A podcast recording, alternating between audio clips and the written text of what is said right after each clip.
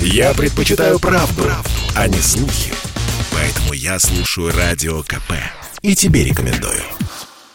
Никто не предвидел, каким кошмаром обернется эта история в конце, ведь начиналось все романтично и как в кино. Маленький белый дом на колесах, живописные дороги Америки, красивая молодая пара. Гаппи было 22, ее жениху Брайану 23. Выехали в первые дни июля прошлого года. Стартовав из Нью-Йорка, планировали 4 месяца путешествовать по американским нацпаркам. Походные завтраки с видом на Гранд-Каньон, утренние занятия йогой посреди пустыни, идеальные картинки для Инстаграма, в котором у Гаппи было больше миллиона подписчиков. Почти каждый день пара делилась с ними вдохновляющими видео. Пока что нам лишь везло с местами ночевки, но этот кемпинг, пожалуй, самый лучший из всех. С самого Нью-Йорка я вешал свой гамак всего однажды. Здесь, в Юте, он наконец-то пригодился снова. Причем мы вообще-то в пустыне. И деревьев тут практически нет.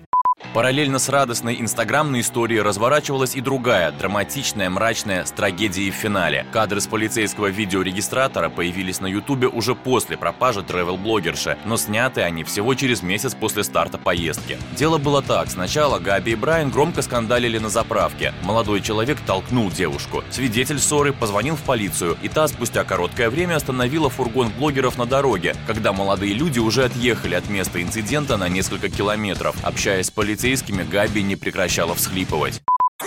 Я страдаю от сильного обсессивно-компульсивного расстройства.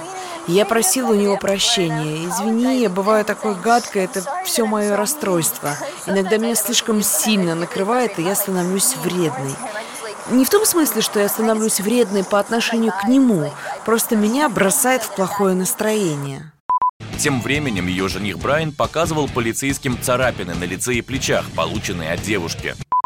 Нет, я не переходил границ в плане физического насилия. Я всего лишь пытался не допустить ее к себе, чтобы самому не получить. Вероятно, я слишком кричал в тот момент и привлек нам внимание прохожих. Мол, не подходи ко мне, не трогай меня. Но я не жалуюсь на нее. Надеюсь, и она на меня тоже.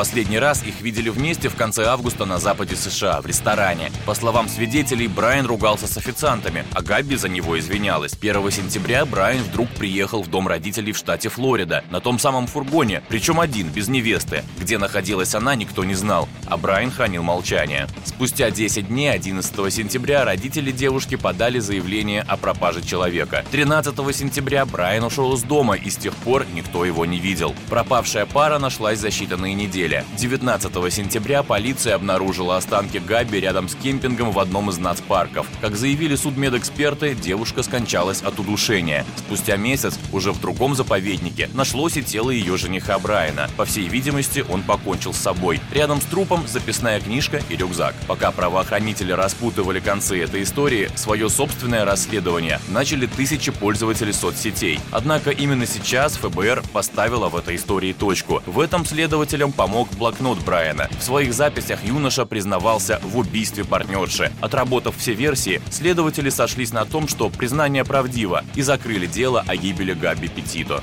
Василий Кондрашов, Радио КП.